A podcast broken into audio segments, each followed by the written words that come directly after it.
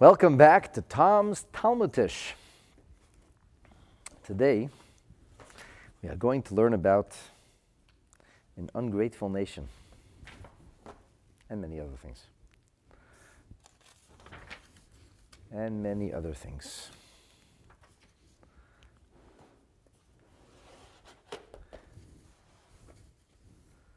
Before we begin, I want to gratefully acknowledge I have a special sponsor tonight has dedicated the merit, the schus of this evening's class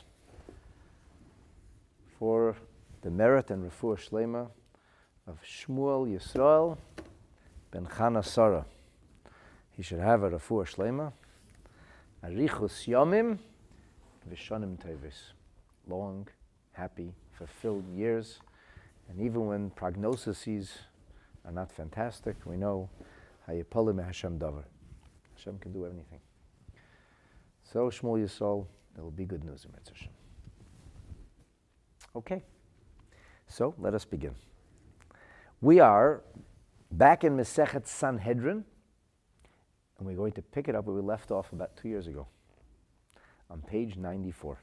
Daf Tzadik Dalid, Omid Aleph, that's 94, side A of the page. And if you're looking in the traditional Gemara, it's just where the lines get very wide on the bottom of the page.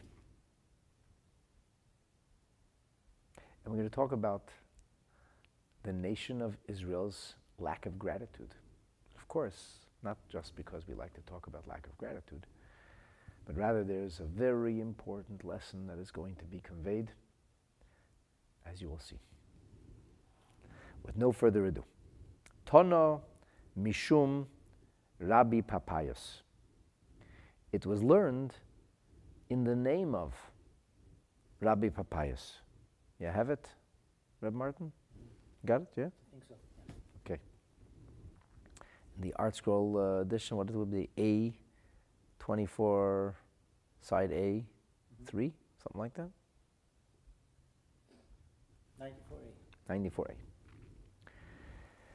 So we learn in the name of Rabbi Papias, Genaihu lechizkiyohu v'seyaitoi. It was a great royal disgrace for King Hezekiah and his associates. The word sayaitoi would best translate as associate. So it was a great genai a great shame and embarrassment. What was the great shame and embarrassment? Shaloi Omru Shira. They didn't sing God's praises. Now, a little background might be necessary. Sancherev, who was a very evil and powerful man, built an incredible empire. It is known as the Assyrian Empire. It eclipsed everything that had existed before. And this Sancherev was not only a master at warfare, but also about politics and human nature. What he did to cement his empire was displace everybody. Everybody became a refugee. Everybody became exiled. And he wanted to do away with the jingoism or patriotism that invariably springs from people living in the place they've always lived. I think a perfect example of this in our modern day and age would be the Soviet Union. After the dissolution of the Soviet Union, all of a sudden, countries that had not had independence in 70 plus years sprang to attention. And this tremendous patriotism and jingoism and we're seeing some of that play out right now in a very tragic way with the war that's going on in Ukraine. So Sancherev wanted to make sure that his empire would last forever, that the sun would never set on his empire. So he'd exile everybody. And there would be no natural revolution, no natural rebellion. But of course, his empire didn't last forever. In the end, Sancherev and his empire was crushed by a new empire that grew out of Babylon, Nebuchadnezzar and his people. Now, we'll learn more about this in the coming episode, but Sancherib attacked the northern kingdom of Israel, which was the north part of the Jewish country, and he sacked its cities, pillaged, looted, destroyed, and exiled the entire population. That's the famous 10 lost tribes. By the way, we haven't really seen them since. And this is going back a very long time. Sancherib then sets his sights on the southern Jewish kingdom that wasn't called Malchus Yisrael, that was called Malchus Yehuda, Judea. The king is a great grandson of King David himself. His name is Chizkiyahu, historically known as Hezekiah. And Chizkiyahu is deathly ill to add insult to injury. If it wasn't bad enough to have your capital city encircled with 185,000 soldiers, an enormous army that was ready to take no prisoners, Chizkiyahu himself was deathly ill. And there were some very demoralizing things that happened to the Jewish people in the days before that year's Pesach's observance and celebration. We'll learn more about that in the coming episode. The people were demoralized and broken, and there didn't seem to be any hope whatsoever. But Chizkiyahu maintained his faith. And even though he received terrible news from the prophet, whose name is Yeshayahu, Isaiah, Chizkiyahu remained resolute, and he said, I have a tradition from my great grandfather David HaMelech that even when a sharp sword rests on a person's neck, one is not to give up hope. We're in the business of hope. We're in the business of optimism. We're not in the business of throwing in the towel, surrendering, and giving up. So as long as we can, we have optimism and hope. And Chizkiyahu turns to the wall, as the Gemara tells us in Masechet Brachot, and he prays with great fervor, and an incredible miracle happens that first night of Pesach. It's like the world's first virtual reality. Hashem, Almighty God, makes the armies of Sancherib suddenly perceive a massive attack unfolding on all sides. And in terror, they dropped everything and fled. Nobody else heard the noise. Nobody else saw the lights.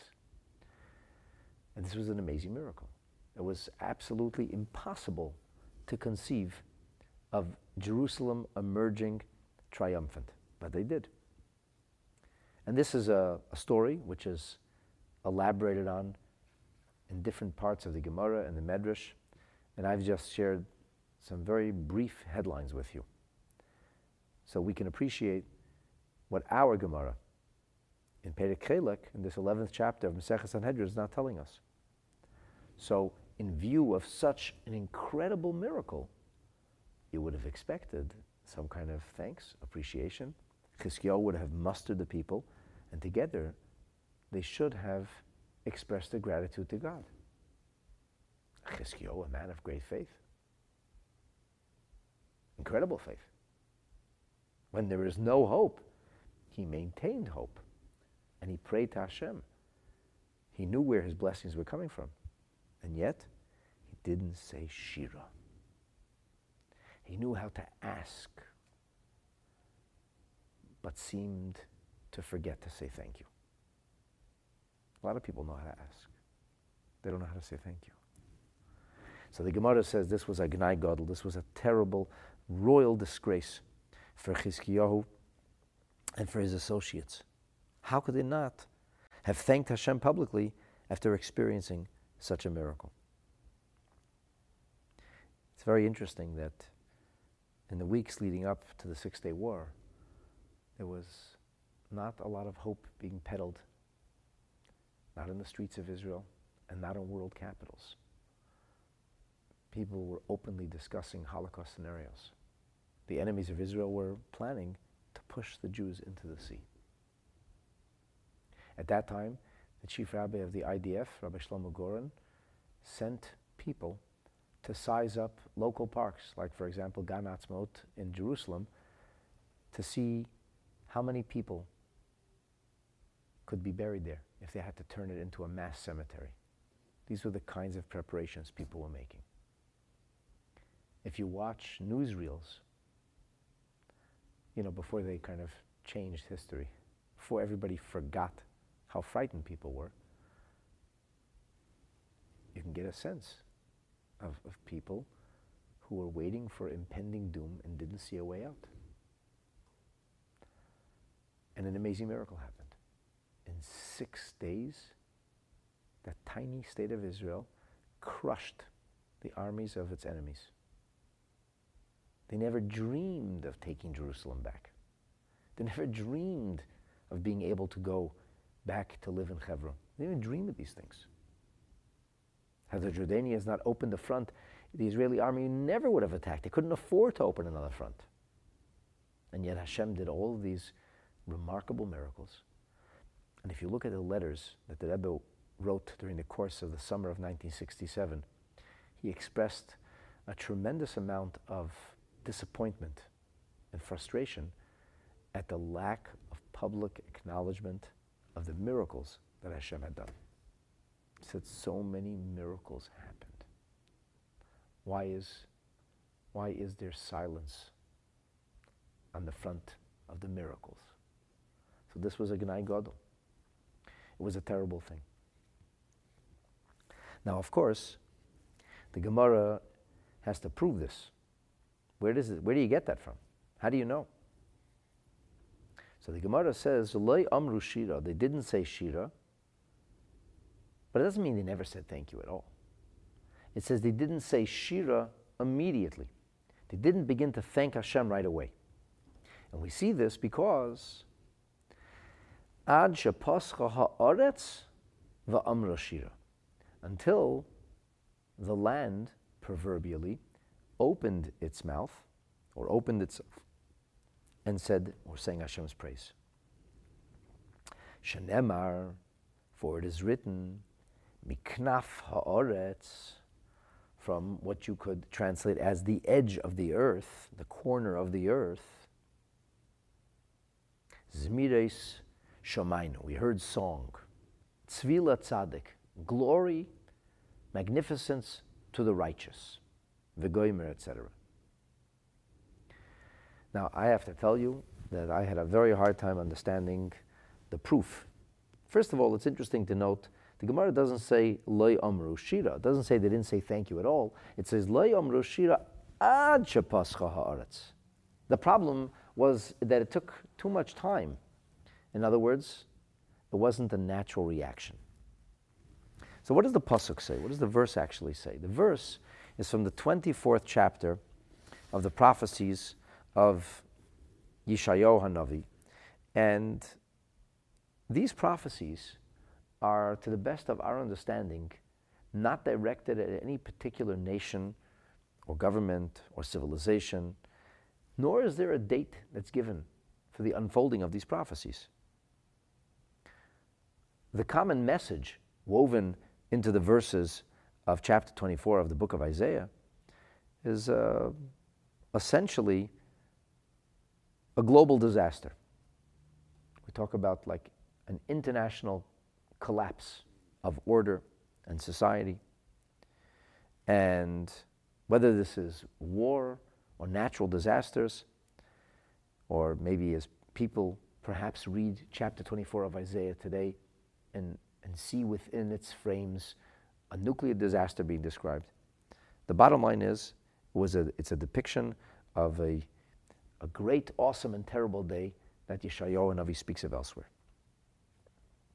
And this is very different than the easygoing, optimistic, and illuminating tone that Yeshayahu, that Isaiah usually strikes.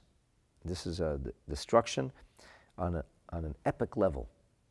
And it's very, very fierce. It's very, very clear And very disturbing. And in the end, it heralds, it heralds um, universal change. Evil is destroyed, and truth and integrity and honesty reign supreme.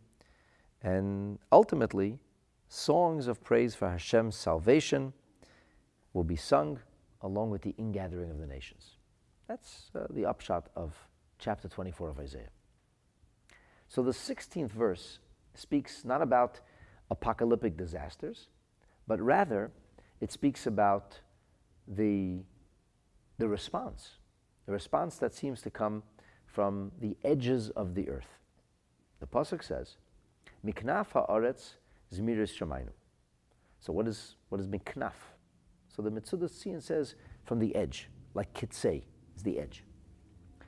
And he says you find this, for example, in the term that's taken from the 38th chapter of the book of Job, Eov, but we say this in our daily davening. It's me kanfot haaretz. We speak about the four corners of the world. Although the world is round, and our sages always spoke about the world in circular terms, in spherical terms. So why would we use the terminology square? Like there were some people thought the world was a box, you know, fall off the edge. why does it why does it use that terminology? So probably it's because the, the four corners are the furthest poles. The furthest poles. If you wanted to depict, it's like it's like saying there's an expression mizrach mizrach as east is far from west. So, so the four corners of anything will be the furthest poles. When you talk about a circle, there are no furthest poles. Everything is equidistant. But when you have a, a square, or even more, if you have a, a rectangle, you're going to have corners that are very different, distant from each other. A large square, the four most distant areas are the four corners that'll be most distant areas. So we euphemistically say coming from the corners, meaning the furthest outer reaches. So miknafa aretz, Shamainu, we heard, what did we hear? Zmiris Shamainu, we heard the, the sound of jubilant song. Like the Radak, who also cross references this uh, prophetic expression in the book of Job. He says, in other words, hashmua v'habsura hazais. This message that's being broadcast and being trumpeted, it's coming to us from a far away place. Like far away place. Okay, so what, what is going on? What does this mean? I mean, you look in, you look in, in Rashi. Rashi says, well, far away doesn't mean the furthest reaches of the world, of civilization, but rather it means the borders of Eretz Yisrael. The border of Eretz Yisrael. So the outer scrimmage, the outer borders of the land of Israel. So there's there's this sound that's being heard from the outer borders of Eretz Yisrael, and it's saying, Tzvi the glory to the righteous. So what does this mean? How does the Gemara see from this that Chizkiyahu didn't sing Hashem's praises? So I, I, I, I didn't know. That's the truth. I, I, I actually couldn't figure this out. And we have a question on the chat. Could be for God the world is just a four kingdom created by Alexander the Great.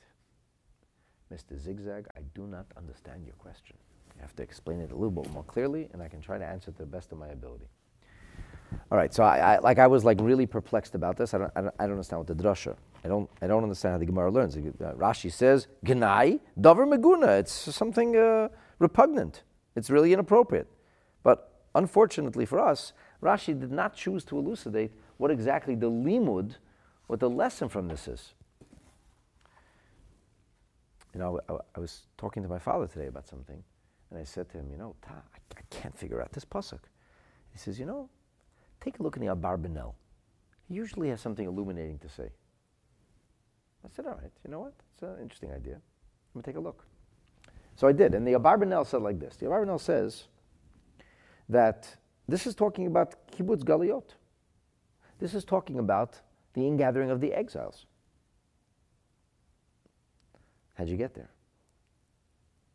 So he says, so the verse here, the verse here speaks of Miknafa aretz shomaynu, like we, we heard this from the edges. And he says about kibbutz golias, the prophet says arenu. This, by the way, is Bilam the prophet. This week's Torah portion. Arenu v'layata, ashurenu v'laykarev. I see it, but I don't see it now. I, I catch sight of it, but it's not immediate. So therefore, Abarbanel says, Knafa Oretz, the edge of the earth, is actually speaking about the end of the world as we know it. You know, as Rabbi Adin Even Yisrael, some people call him Steinsaltz, as he used to say, he said, the coming of Mashiach is the end of human history. Human history is comprised of the failures and foibles, the, the triumphs, the victories, the competition of people, of civilizations. When Mashiach comes, all of that gets put to bed forever. Doesn't mean we cease to exist. It means history, not time is different, but the history of humankind is going to be very different.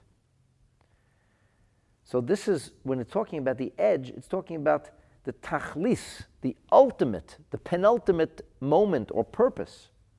Not, not a geography, but rather the end of the time in which we find ourselves. Zmiras Shemaina, we're going to hear these, these songs.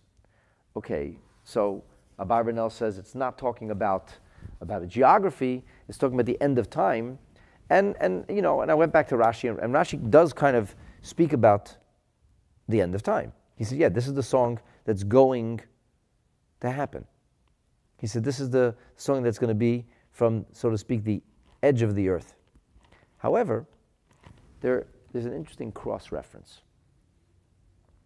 And the interesting cross reference is that the words or the term, the edge of Eretz Yisrael, the border of Eretz Yisrael, is described in the Song of Songs, in the fourth chapter. Tavoi toshuri meirosh amana. There's going to come a, a sense of either song or this is a, a vision will come. Meirosh amana. And Rashi there in Shir HaShirim tells us that the exiles, when they will just start to come back to the land of Israel, they won't be in the land of Israel yet. They'll just be at the borders and they'll, they'll already be singing the praises of Hashem. And that's the meaning of Toshuri Merosh Amana, that they're singing from the head of Amana, which there's a discussion of, you know, which mountain range, where is the peak of Amana. It's along with Snir and Hermon. And this is where we're going to see this, uh, this song that is going to, to break out. So there's a cross reference in the sages between this verse that's found in the Song of Songs and between what we're reading about in the prophecies of Yeshayahu Hanavi. So I think it goes something like this. I think here's how I pieced it together. And I, I could be wrong, but this is, I, I had to figure this out some way and try to understand it. I think that because Yeshayahu Hanavi lived in the time of Chizkiyahu, and because we know elsewhere that Bikesh HaKadosh Baruch Hu Lases Chizkiyahu Mashiach, that Hashem wanted to make Chizkiyahu Mashiach, and he was going to be a putative Mashiach.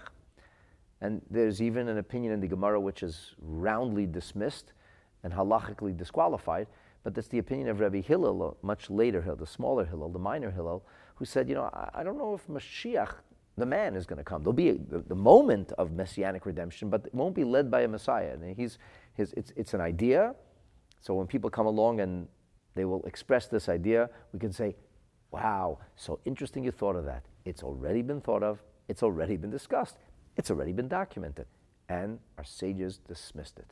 But he was of the opinion that, you know, Chizkiyahu was going to be the Mashiach, and it didn't work out because he didn't sing Hashem's praises. So that's it. Like we don't have a Mashiach now. It's going to be a messianic era without a Mashiach. But in fact, that's not the halacha. And the Rambam is careful. Maimonides in his codes in chapter 11 of the Laws of Kings is careful first to quote the verses that speak about a messianic age. That's from Parshat Nitzavim, from Deuteronomy. But then he goes back to the book of Numbers, to Parshat Balak, to quote the prophecies of Bilam, which emphasize the prophecy specifically about the Mashiach individual. Two Mashiachs, the Mashiach, the first is David HaMelech. He begins the process, and then his great, great descendant, the Sion from the house of David, Emertz Hashem, David HaMelech's grandchild is the Mashiach. His grandson's Mashiach. So that's, and it specifically points to an individual who will lead the world into a new era of peace and universal God consciousness. So, what do we see in this verse? We see that the earth is singing. Well, why is the earth singing? Well, the earth singing is because the people aren't singing. And so the people are taking their cue almost because there's a song that's breaking out from, from the ground itself. Pascha ha'aretz. And when Mashiach will come, we're going to get this right. Because when Mashiach will come, Yeshayahu and Navi foresaw very clearly that there will be songs sung. Not later on, immediately. We will recognize Hashem's miracles and we will respond appropriately. That's why we're learning this Gemara tonight. So we'll know what to do. Because we have to learn from our mistakes in order not to repeat them. And as you will soon see, the Gemara seems, seems to be telling us that the mistake that unfolded, it was a historic failing in the time of Chizkiyahu Navi, has roots in something that happened generations earlier. And I would surmise that they didn't learn the lesson, or they weren't aware of this failing. And therefore, invariably, it kind of devolved into the situation where Chizkiyahu and, Chizkiyahu and his associates, who saw and knew the miracles firsthand, didn't respond immediately. Eventually, of course, Chizkiyahu thanks Hashem, but it's not the gushing forth in song and appreciation. And that's a problem. So the Gemara says that he didn't lay Amr Shira ad. Now, it seems to me also that Rabbi Papias had a tradition, what you would call a drash, a homily in that verse. So there's a pshat, there's the literal meaning of this verse. The verse is talking about a futuristic prophecy that doesn't have a, a date attached to it, and we, and we really don't know exactly what it means, but it seems pretty clear that when the exiles will be coming home to the land of Israel, already they'll be singing. Already they'll be thanking Hashem for his miracles, even though they haven't fully experienced them yet. Even though deliverance and salvation have not fully unfolded. So there's this tradition, apparently, that Rav Papias had, that Yeshayahu Navi, when he speaks, not in a futuristic tense, not Zmires Nishmu or Yishmu, but Zmires Shomaino, we heard, we heard the song from the land, and it says Miknafa Oretz, not for the people, but the emphasis is on land, which sounds like geography, that it's when the song comes from, as they say, from out there, that Chizkiyahu finally joined the chorus. But, but he was supposed to be the choir master. And instead, he was joining a chorus that was coming in from the cold. So this is a, a, a, ter- a terrible disgrace. It wasn't, wasn't like, like an awful failing. And the Gemara says, bedavar ata We see something similar, and we see this with regard to the Jewish people when they left Mitzrayim. And here it gets very interesting. Because everybody knows that Moshe Rabbeinu and Yetziat Mitzrayim come a long time before Chizkiyahu and Sancherib. So if, if the same story happened, if you will, twice, so why does the Gemara say, Kayoitze badavar, something similar ataimer you can say, happened with Moshe Rabbeinu. And the Gemara says, what happened with Moshe Rabbeinu? Kayetze bedavar ataimer, vayomer Yisro, Jethro, the father-in-law of Moshe Rabbeinu said, Baruch Hashem, thank God, Asher hitzil eschem, who saved you. And indeed, we have a tradition. This is Rav Papias's homilies. He said Tana Mishum Rabbi Papias. We learned in the name of Rabbi Papias, Moshe B'shishim Riboy. It was a terrible failing, a real disgrace for Moshe Rabbeinu and the multitudes, the proverbial 600,000. Shalei Amru Baruch Ad Sheba Yisro. They didn't say Baruch Hashem until Yisro came. And Yisro, Jethro said, Va'omer Baruch Hashem. So, if it's the same story, if Rav Papias has this teaching that we, the Jewish people, were an ungrateful nation and didn't sing Hashem's praises and didn't take note of his miracles until others started to praise, I mean, historically, you should first talk about the teaching of Rav Papias with regard to Moshe Rabbeinu and the multitudes that left Mitzrayim. And then you would say, Kayotze you know what? It's unfortunate. They never learn from their mistakes because all those generations later, Chizkiyahu did the same thing. This is very perplexing, right? Doesn't, doesn't seem to make sense. So the Ben Yehoyada, the Ben Ish Chai has a marvelous explanation. He says, Kayotze badavar ata omer doesn't mean the same thing happened. It actually wasn't the same thing. Because we all know that Moshe Rabbeinu did say Shira. He did sing Hashem's praises. When? At the Reed Sea. After the Sovayar Yisrael say Yoda Gedela, the scripture tells us, and we read it in a davening every single day, they saw the great hand, the miracles that God had wrought. The nation expressed itself in a profusion of faith in God and his servant Moses. And in that moment of inspiration, Oz Yashir Moshe. Then they poured forth in song.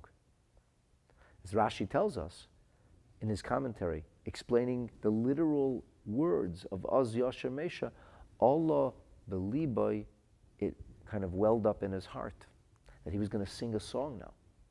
So Moshe Rabbeinu sang Shira. Not only did he sing Shira, all the Jewish people, was Moshe Ubnei Yisrael. And the women, they were singing, and they were led by Miriam, and they did a better job than the men.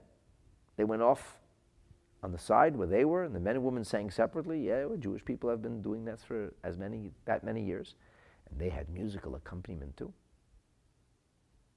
So how could you say it's the same thing as Chizkiyahu. It doesn't even seem to make any sense. So the Ben Yehoyada says, well, they did sing Shira. Well, why does he say Kayetze b'davar That's something similar. Aha, he says, because they didn't say Baruch. They didn't say Baruch. That's the key. They didn't say the word Baruch Hashem. They sang a Shira, they didn't say Baruch Hashem. So I was thinking, and of course I could be wrong. You know why I tell you I'm thinking this? In case it's not right, you should know it's not coming from a source. It's just my thoughts. Could be, I could be 100% wrong. I'm just going to share it with you anyway, because maybe, maybe I'm not wrong. I don't know. It's an observation. This explains to me why it's not written in historical order, because what the Ben Yehoyada is telling us is that what happened in the time of Moshe was not nearly as egregious as the time of Chizkiyahu. So what happened? Well, I'll tell you what I think happened. I think that in the time of Moshe Rabbeinu, the people said Shira, but didn't say Baruch Hashem, and we'll talk soon why that would be meaningful or what's the difference. But the, so they failed. It was some, somewhat of a failure. And because there was somewhat of a failure, as the generations went on, there's what we refer to uh, euphemistically as Yeridat Hadorot, the generations that are going away, lower, it gets lower generation to generation. There's Yeridat Hadorot. So whatever happened in a minor way in the time of Moshe Rabbeinu and his generation, which is called the Dor Dea, the generation of knowledge, the generation that experienced so many miracles firsthand, and received the Torah from Hashem, the mistakes that they made left unchecked over the generations lead to a situation where we could have been redeemed. But what began as a, a slight imperfection over the generations kind of devolved into a huge blemish. And this is really how things go if you leave things unchecked. You know, the, they, they say you, you keep, so to speak, pushing, you keep pushing the, the limits. So it became almost like a, a national failing. We became an ungrateful nation. And it begins because we didn't say Baruch. But of, course, the question we have to ask ourselves is so what if they didn't say Baruch? like, we said Shira. I think we have a question. What songs did King David sing? Kimberly is asking. Um, King David sang many songs. King David redacted a whole book of song called Sefer Tehillim. So you're right. King David, I don't think, suffered from this. But something did happen. So, some, somebody went wrong somewhere. And I, and I think that this expresses itself in the most egregious form in the time of Chizkiyahu, King Hezekiah. And so we learned first that Papias says, Gnaihu. Gnai. Gnai, Rashi says, is a dover meguna. It's, a, it's an ugly thing, a repugnant thing, a real failing. It doesn't say gnai about Moshe Rabbeinu. Then it says kayotze bedover, kayotze, something similar. And then the Gemara says there was a gnai for Moshe. Now the Maharsha, in his commentary, he says so. Yisro was the first one to say Baruch Hashem. Really? Um, that's a little bit incorrect. Don't we hear about Eliezer, the servant of Avraham, who said Baruch Hashem? Don't we hear about Noach saying Baruch Hashem? The Maharsha says yes. I mean, they, they said Baruch Hashem on a personal level, but there's Yisro said something not for a, a unique moment for him personally, but he thanked Hashem for a major event, for what happened for the nation. And it's not to say that Yisro is the first one to say Baruch Hashem. On the contrary, precisely because there was a precedent, a precedent from Noach and a precedent from Eliezer, the servant of Avram, precisely because that was the precedent, the Jewish people should have known what to do. They should have known to say, Thank you, Hashem. They knew how to kvetch. They knew how to complain. They knew how to pray. When the Egyptians were burying them behind them, it says they cried out to Hashem when things got really bad in Mitzrayim. They cried out to Hashem. They knew how to pray and ask for help. And that's a good thing. But you have to remember to say thank you after. So, so what was the failing in the time of Moshe Rabbeinu? What's wrong if they did or didn't say Baruch? What's so special about Baruch? So they didn't say Baruch, big deal. It's a good question. It's a very good question. So the Mefarshim actually talk about this. There are a number of answers as to why Baruch is a big deal. So it said Shira, but didn't say Baruch. Okay, so didn't say Baruch, big deal.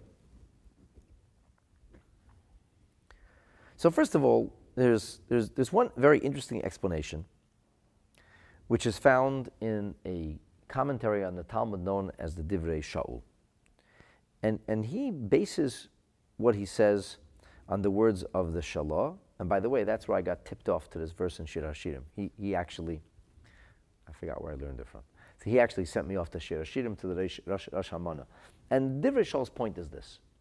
He says, when Mashiach is going to come, as we see from that pasuk, from that verse that speaks about miknaf haaretz, from the edge of the earth, that there's going to be zmirot shamanu tzvila tzaddik, there's going to be this praise this praise for Hashem, that, that the exiles will not yet have fully experienced the glory of Hashem. They will not yet fully have tasted redemption.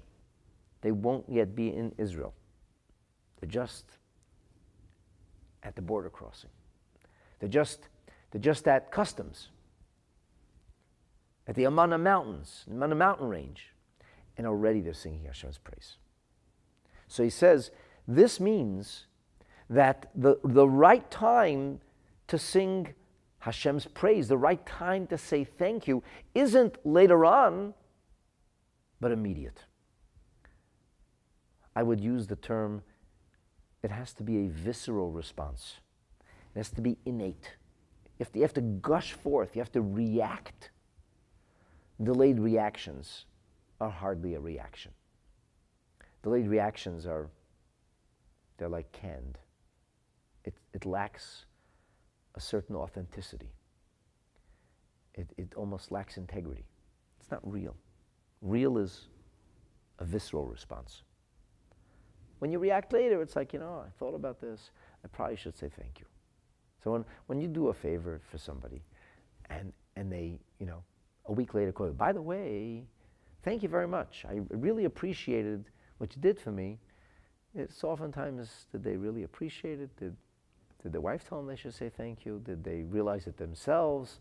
Did, uh, is, is it a formality, a checklist? Whereas when somebody says thank you, you know that it's genuine. So thank you to Hashem has to be immediate. And, and the Divrei Shaul says a fascinating thing. He says Moshe Rabbeinu and the children of Israel who left Mitzrayim did indeed say thank you. When did they say thank you? When did they say thank you? He says a week after they left Egypt. In other words, before they knew that the Egyptians were pursuing them, at the time when we read in the scripture, Ubnei Yisrael Yoitzim Biyad Rama, the Jewish people are leaving Egypt triumphantly. It's only several days later that the Egyptians receive the message that the Pharaoh decides we're going to pursue them, these, these slaves and bring them home, bring them back to slavery. And it's only on the seventh day when they turn around and see the Egyptian army. And it's only then, when they see all the Egyptian soldiers, the enemies washing onto the remains, the human remains washing onto the seashore, and they know that their enemies are vanquished forever, then Allah believe them. Then they poured forth a week late. We don't find the Shira on the day they left. And so the Divrei Shaul says an amazing thing. He says, the problem, the problem was the delay. Whereas Yisro, as soon as he heard what happened, he said, Baruch Hashem. He came to the desert. Moshe Rabbeinu told him. He said, Baruch Hashem. It's amazing. It's fantastic. So why did Yisro respond that way? But the Jewish people didn't. That's a problem. So this is a Gnai Godel. This is a, so to speak, a big mistake. And, and you know, this, like the explanation, it really speaks to me because if all of this is accurate, if all this is correct, this is the Pshat in the Gemara, you see how there was a devolution from the times of Moshe Rabbeinu, where there was a delayed Shira, to the times of Chizkiyo that we don't even know of a mass Shira. We don't even hear about a big thank you to Hashem. Just kind of is taken for granted. The thank yous, the prayers, they, they were all in the foxholes. They were all when everything looked bad. But then it got good, so everything was okay. So I'm going to I'm gonna repeat a, a, a very corny joke that I've shared so many times. But it does pack a punch and make a point. And, and so the story is that this, this guy is late for a meeting, a very important meeting, and uh, you know, a lot hinges on, on this meeting, and, and he's late now. He's, he's not going to be there. He can't find parking. This is not good. And he starts to pray, and he says, God, if you give me a parking space, I'll, I'll come to shul every day. And as he says these words, just two cars up ahead, he sees the blinker go on, and the car's about to pull out. He says, forget it, God. I just found a parking space. So when everything's bad, we're like, please God help me. And then he helps. No, okay, God, I'm fine now. Yeah, of course you're fine now. Who helped you? Who helped me? What do you mean? I, am it's I Almighty. I'm, I'm, I'm intuitive and, and perceptive, wise and capable, talented and diligent. What do you mean? Who, why am I successful? God helps those who help themselves. Emphasis, underline, bold and italicized. I help myself. God, God helped little too. yeah, there was a, one of my sons told me that he heard from somebody that was somebody this he heard from this person was leaving the Rebbe's sec, uh, room, and it was the Rebbe had either asked this person to do something or expected this person, and the person says to the Rebbe, Hashem will help. the Rebbe says, You'll do it. Hashem will help. So the Rebbe smiled and he said, Hashem does everything. we have to help. Hashem's going to help. You're going to do it. I guess that person needed a gentle reminder. So we have to know that Hashem does everything. We have, we have the privilege of covering Hashem's his footsteps, of making it look natural, because Torah says we should make this keli, create the convention and the envelope, but we have to be mindful of the fact that it's always from Hashem. And this, this really, it resonates and it, and it brings things forth in a very clear way. So they, and, that, and, that's, and that's perhaps brought out in the fullest way because, because they didn't say Baruch. Okay, so, so what's up with Baruch? So they didn't say Baruch, but they said Shira. So when we take the Divrei Shaul's approach, it's, it's really nice. They said Shira a week late. But the thing is, the Gemara doesn't actually say that. The Gemara says, Ashalai Amar Baruch. It didn't say Baruch.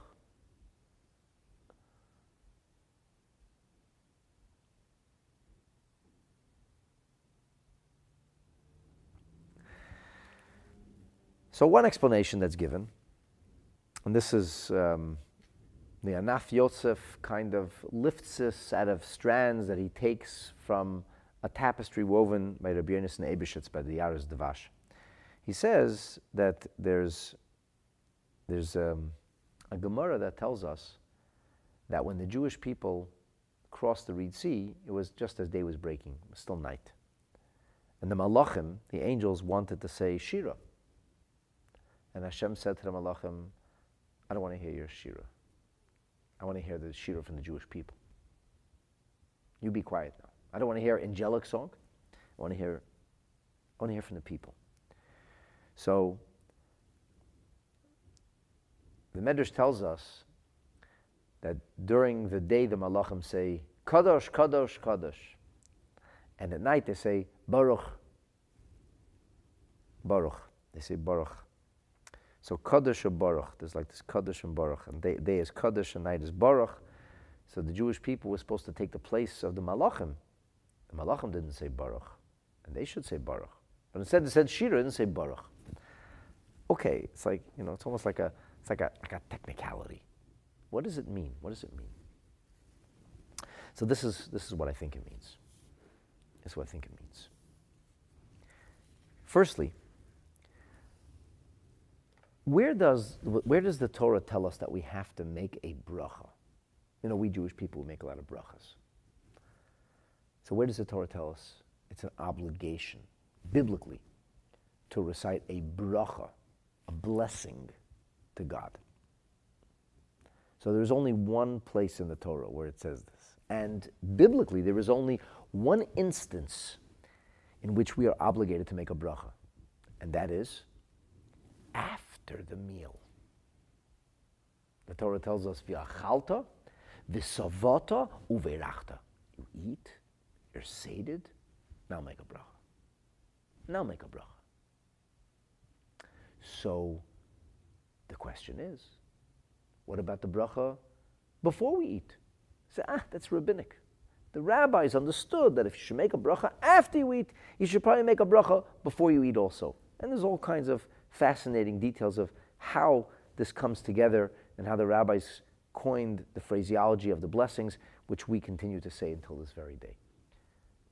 But the question is, why didn't the Torah require that? I was once uh, with a convocation of many non-Jews. It was like a, it was a, a law enforcement event. I was there as a police chaplain, and they said, Who will say grace? Will say grace? And somebody said, Let the rabbi say grace. I said, Would you say grace? I said, oh, Sure, I'll say grace. So said, The first thing I want to tell you is that we actually say grace after the meals. And they said, Really? Shouldn't we be mindful of God before you eat? We're, we're mindful of God. I said, Yeah, we, we're mindful of God also before we eat, but we say grace after meals. They said, Why? I said, I'll tell you why. Because hungry people have no problem praying. Before you eat, before you're sated, before you're satisfied, it's like the paradigm of no atheists in the foxholes. Everything's bad, everybody's praying. So, so that's almost uh, innate, it's almost, it's almost natural, reflexive. Yiddishkeit doesn't want us to do what comes easily, naturally, what's reflexive. Yiddishkeit wants us to overcome our nature and to take the path of greatest resistance. And that our devotion to Hashem should not come easily, organically, or naturally, but rather it should come with effort and toil. And in fact, the more effort you invest in a mitzvah, the more valuable the mitzvah is. That's why we say, Lafum tzara agra. According to the pain is the gain. So, so it gets really interesting here. So what happens is, is that it's after we eat and feel good about ourselves that we forget about God. Like, like my friend looking for the parking space. And very interestingly, in the verses right after Birchat Hamazon, the Torah describes what will happen when we become very prosperous. It says we have botim maleim choltuv. We get these homes, estates that are filled with all kinds of bounty. And then, and then the verse says we become corpulent, overstuffed with material success and pleasure. And then we say, Koichim, koichi va'oitzim yadi. My valor, my might, my intuition and talent, my hard work, and my, and my diligence. I did this. It's human nature. We feel smug upon success. When we're hungry, we're not so smug. When we're worried, when we're, when we were, we're anxious, we're not smug. We're humble. But afterwards, we're not so humble anymore. Now you know that being humble before Hashem is a tremendous achievement. Especially if it doesn't come naturally, especially when we're successful and then we're humble in front of Hashem. now you're talking. So this really is where the Gemara shows up with the word baruch, bracha. So this is what I was thinking. So I was thinking based on what, what the Divrei Shaul says and what I saw from the other Mefarshim, I said to myself, aha, so this is really the issue. See, it was after the success that all of a sudden we forgot to cry out. We, we didn't viscerally respond. When we turned around and saw the Mitzrayim coming, we said, Vayitzak al Hashem, God, what'd you do to us? What's going to happen over here? And then after the Egyptians are finished, they said, it wasn't, it wasn't so quick. We left Mitzrayim, we didn't burst into song. We suddenly felt very triumphant. And it was only like a week later where we finally knew, yeah, we, we, really have to thank Hashem. So the Baruch should have been the reaction. And that's the way, in the way the, the Anaf Yosef, kind of building on the Ars Dvasha, saying, even, even when we said Shira, we were saying Shira, we weren't saying Baruch. And Baruch is this idea of, of thanking Hashem. And here's where it gets uh, really fascinating. So I looked in the book of Torah education, the Sefer HaChinuch. This is a Sefer of one of the Rishonim. We Talked about it many times. We, we don't even know with certainty who wrote it. We think it was the great Rabbi Aaron Halevi of Barcelona. Talking, uh, you know, 15th century. It's an old book. It's an old book, a very important book. So the Sefer HaChinuch, he, he talks about the philosophy reason, the, you know, like the rationale of mitzvahs, along with the laws of mitzvahs. And it goes according to the parsha of the week. And in, in his own preface, he says he wrote this because His children were playing games on Shabbat afternoon, but he wanted to interest them, so he wrote them a book to read. This is this book written for children that scholars rack their brains over. So he says like this. He says on the mitzvah of Birchat Hamazon in Parshat Eikev. He says, so what does it mean when we say Baruch? He says, Baruch Hashem, blessed are you, God. So what does that mean? He says it does not mean lahosiv bracha chalila. You're blessing God? Seriously? Oh, it's very nice of you to bless God. God says, I'm really glad you blessed me because I wasn't having a good day, but now you gave me a blessing. This makes no sense. Who ha'adon al hakol? He is the master of everything. Brachot, but when you get a blessing from somebody, me'ayin, it's like it's like novelty. It's bringing something new, something fresh. It's, it's actuating something, revealing a potential. It's, it's bringing forth, but how could you bring forth anything for God? It doesn't make any sense.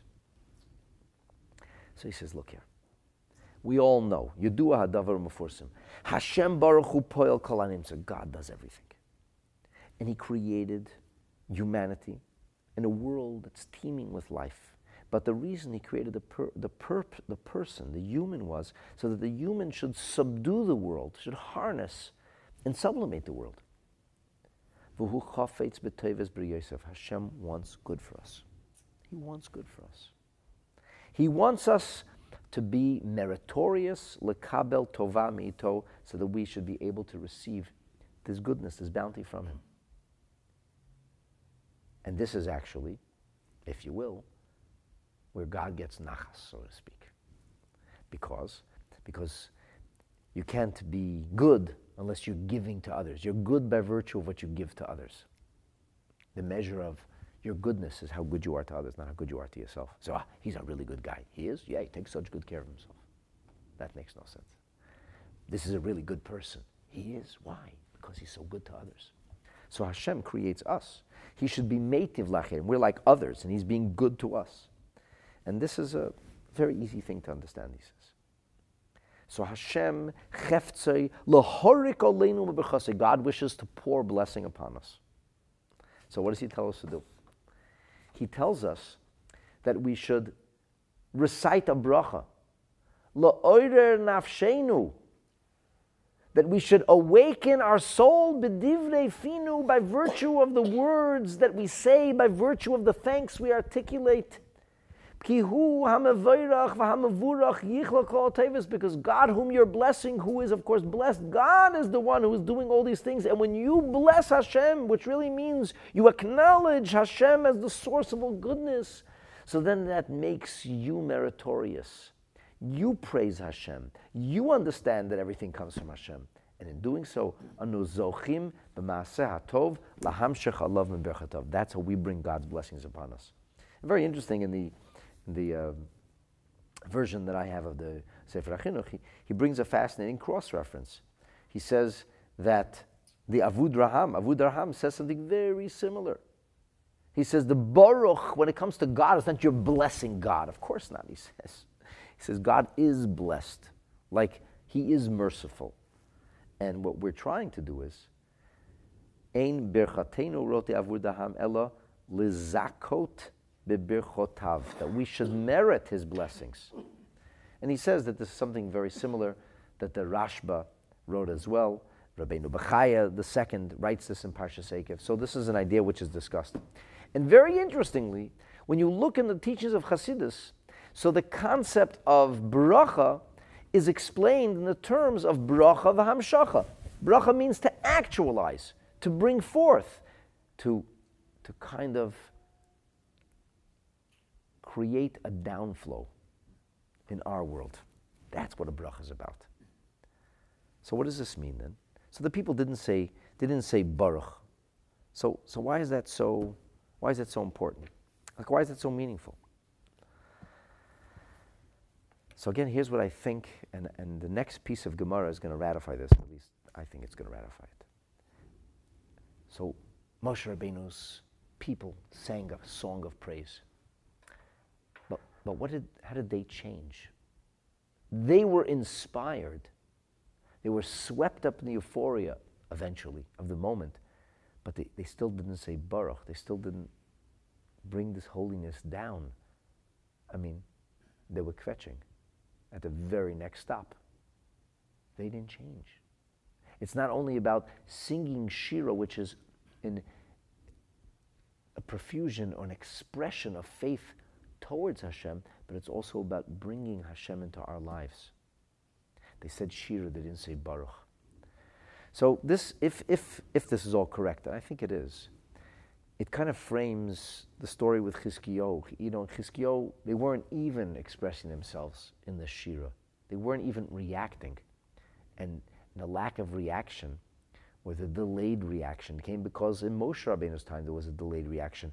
And perhaps even more troubling was the fact that it was a reaction, an expression of thanks, but not a baruch, not, not a transformation of you. You have to transform yourself by virtue of what happens. And, and, and, I, and I think that the proof that I'm on the right page is from the next piece of Gemara, because the Gemara comes along and says, you know, it's interesting. You talked about Jethro. Let's talk about Jethro. What, what happened next? What, what difference does it make? This wasn't about Jethro. This was about Chizkiyahu. And actually, we only said kayoitze bedover. Something similar happened with the Jewish people. It wasn't about Jethro. It wasn't about Yisro at all. Yet the Gemara now is going to discuss Yisro, and you'll see because the Gemara discusses. So what did Yisro do next? What did he do after he said Baruch Hashem? And the answer, the Gemara says, Vayichad Yisro. Vayichad is translated as, and Yisro rejoiced.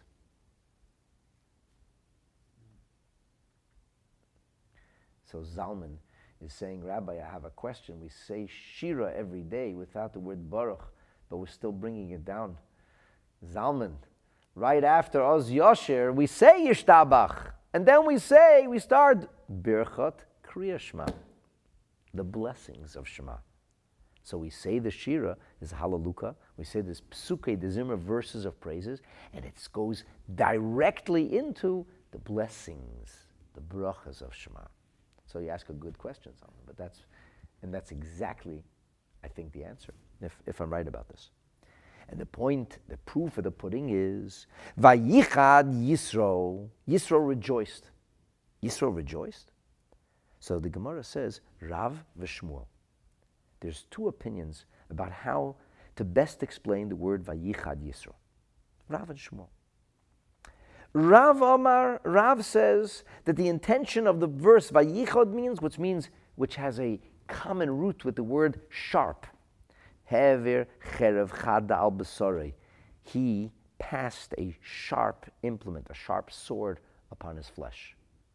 Now, there is only one part of your body you're ever allowed to take a knife to, and that is your bris milah. A Jew is proscribed from tampering with his physical body. This is very politically incorrect.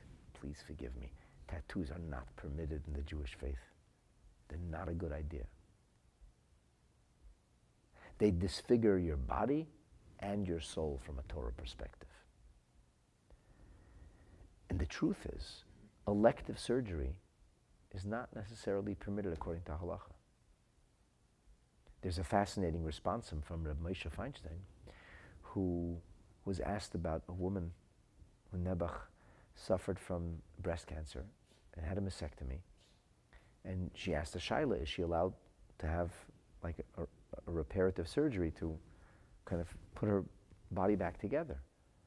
And Moshe says yes. And the question was if, she, if they could create like the appearance of, of darker, a darker skin, like where the nipple would be. And there's a form of tattooing. And Rav Moshe discusses this. Rav Moshe Feinstein discusses, and he rules, yes, it's permitted in that case. So it's not so simple. You know, the, the, to, to, to cut yourself is a, is a violation of the Torah. So if Yisro took something sharp to himself, we know it could only mean one thing, and that's bris milah. So, so that's what Rav says. He, he, was, he, he, he put a sharp sword across his flesh. This refers to what the world calls today circumcision. Shmuel Amar, Shmuel says, Nasa chidudin chidudin. That his, it was like there was tiny cuts made all over his flesh. Like his flesh was like serrated. Some people call it goosebumps. His flesh was like prickly. He felt as if there was little cuts all over his body. Why? So the Gemara says, I'll tell you why. Because when he heard from Moshe Rabbeinu what happened to the Egyptians, it was difficult for him to swallow this. He had, it was painful for him. Rashi says, Cherev Chada, Shemolas Atzmai, that he circumcised himself in his Gayer, and he converted. There's a whole discussion from the Ramban what exactly this means. Because usually you go to the bris and then you go to the mikveh. And here it says he had a bris milah in his but if he took it to himself, he wasn't Jewish. How could he give himself a bris milah? Whole, there's a whole discussion about this in the Mefarshim. Some of them want to suggest that, according to Ramban, b'di'eved, if a person immersed in a mikveh and did the bris after, it's still a kosher gear. It's not the way it's done, but it would still work, and that's what Yisro did. At any rate, chidud and chidud, and Rashi says, means kemot and kemot, like wrinkles. Goosebumps, little, like little cuts. Shahaya meitzer me'od amapolos mitzrayim. It was very painful to hear about the liberation of the Egyptian army. So, then it gets really interesting. Rav starts to comment on the interpretation of Shmuel. Amarav, aha, Hainu Damri Inshi. This is exactly what people mean when they say that Giyura Ada Soradori, that when a person converts, even 10 generations later, you have to be very careful. Loi Tizbaza Aramoi Kamei. Do not embarrass his ancestry, so to speak, before him. He translates, uh, you don't disparage a Gentile before a person who converted even 10 generations later. And, and Rashi says, Hachi hu moshel b'nei adam. This is like a parable. It's a euphemism. Umihu Yisro lavasiri hava. Yisro wasn't the tenth generation. He was himself a convert. However, the other Mefarshim suggest that there is a tenth element here because Yisro was descended from the son of the original Mitzrayim, ten generations earlier. So he felt a kinship across ten generations. So the Rashi is saying literally, it says this is, this is as they say. However, ultimately, as Rabbeinu Bechaya says in his commentary on Shmot, Rabbeinu Bechaya ben Asher, he says that this is, he was actually a 10th generation, so it kind of works out. And Rabbi Kiva Eger brings this in his Gilyon Shas. So this is very important, I'm going to share with you now. The Iyun Yaakov says that although Rav and Shmuel oftentimes argued, in this case, they're not arguing. How would you know that? He says, I'll tell you how I know that. Because usually, when the Gemara says Rav and Shmuel, the Gemara follows with Chad Omar and Chad Omar. One said this, and one said that. The Gemara doesn't say that here. The Gemara says Rav Omar and Shmuel Omar. Rav and Shmuel both separately said. So the fact that it's worded differently indicates that they're not arguing, and it's really quite fascinating to note that Shmuel, Rav is commenting on Shmuel's words. Now, what's the drasha? So, so the Maharsha explains that the drasha goes like this. The drasha is, if you wanted to say Yisro had a bris milah, you should have said Vayamal. It doesn't say Vayamal. Says Vayichad. Says Vayichad.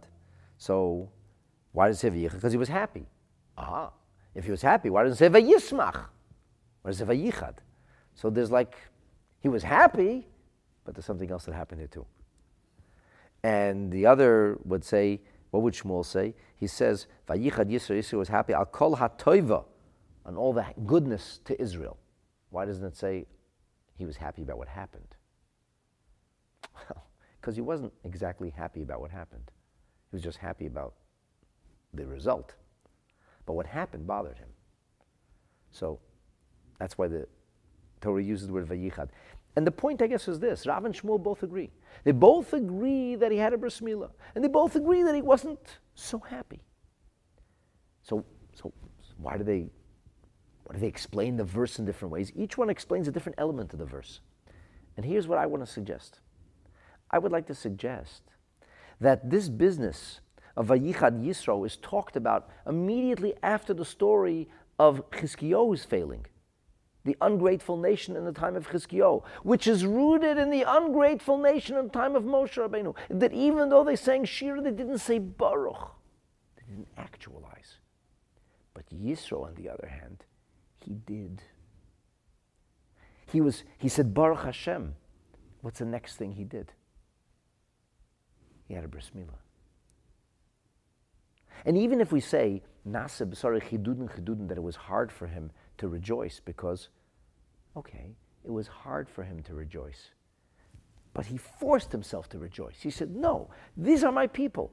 I know I come from Egyptians. I know I was there, a part of the Pharaoh's cabinet at one point. And I know that, but it, it's not intuitive. It wasn't a natural rejoicing. It was an avodas Hashem, a toil and effort kind of rejoicing. Aha. So it is the same message.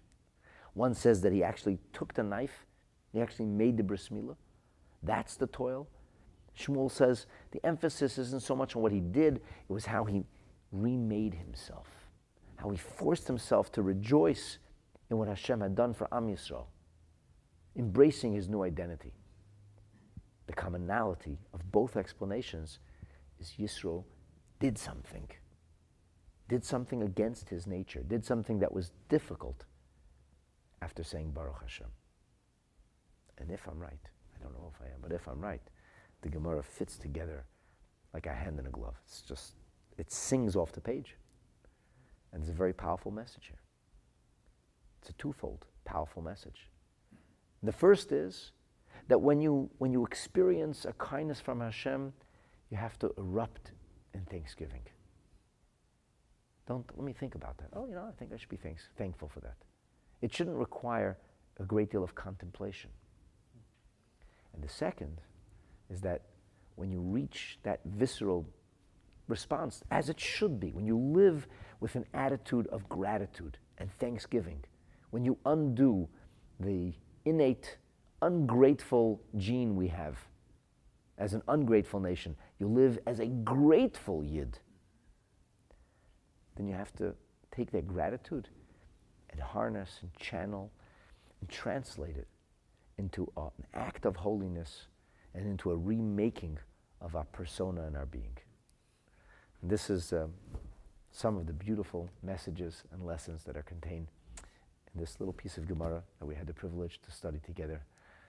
Hopefully, we've learned our lessons well, and Mashiach will soon come. And if Mashiach's coming was delayed because there was a lack of gratefulness, surely all of us can live with a greater sense of gratitude and I must tell you that after the Gulf War, I remember very vividly how the Rebbe was talking about week after week, and he wrote a pastoral letter after encouraging people to recognize the incredible miracles that had happened and to sing Hashem's praises. Let us sing Hashem's praises. Let us notice the acts of deliverance and salvation, those small little moments of Hashgacha Pratis as they unfold.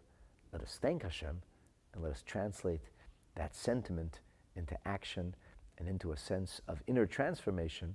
And this will be Ezra Hashem Yisbaruch, with the help of Hashem, catalyze the great transformation, the coming of Mashiach, the Mehera Obi Amenu, speedily and in our days. Amen. Thank you so much for joining. Have a beautiful evening.